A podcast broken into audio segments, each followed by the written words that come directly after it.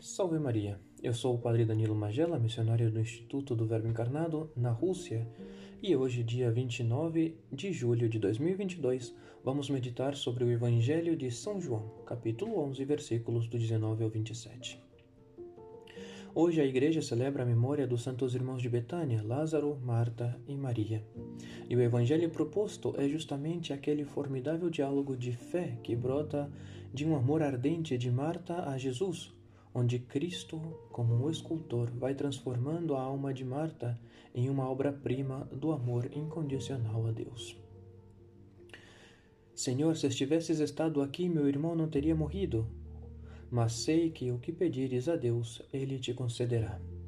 Esta prece de Marta faz-nos notar a genuinidade de sua oração, traduzida pela simplicidade das palavras que expressam o sentimento que ela tinha em seu coração angustiado pela perda de seu irmão, mas cheio de confiança em Deus. Cristo, vendo a disposição da alma de Marta, a eleva a um nível mais alto de amor fundado no alicerce da fé sólida em Cristo. Eu sou a ressurreição e a vida. Crês isto? Respondeu ela: Sim, Senhor, eu creio firmemente. Pois é justamente nos momentos de prova onde Cristo faz-nos crescer na fé.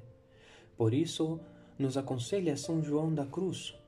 Convém muito à alma ter grande paciência e constância em todas as tribulações e trabalhos interiores e exteriores, espirituais e corporais, maiores ou menores em que Deus a queira pôr, recebendo tudo como das mãos dele para seu bem e remédio. Pareceria contraditório que o santo doutor nos ensina, já que como o sofrimento e a dor podem ser remédio, se ao contrário de curar ferem ainda mais? A resposta para esta pergunta a encontramos em algumas linhas mais adiante do mesmo texto.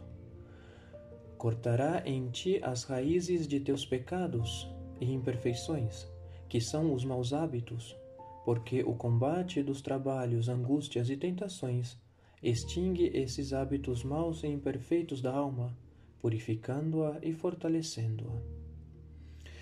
Por isto, é necessário deixar-nos purificar por Cristo, já que não é possível progredir na vida espiritual senão agindo e padecendo virtuosamente e tudo em silêncio.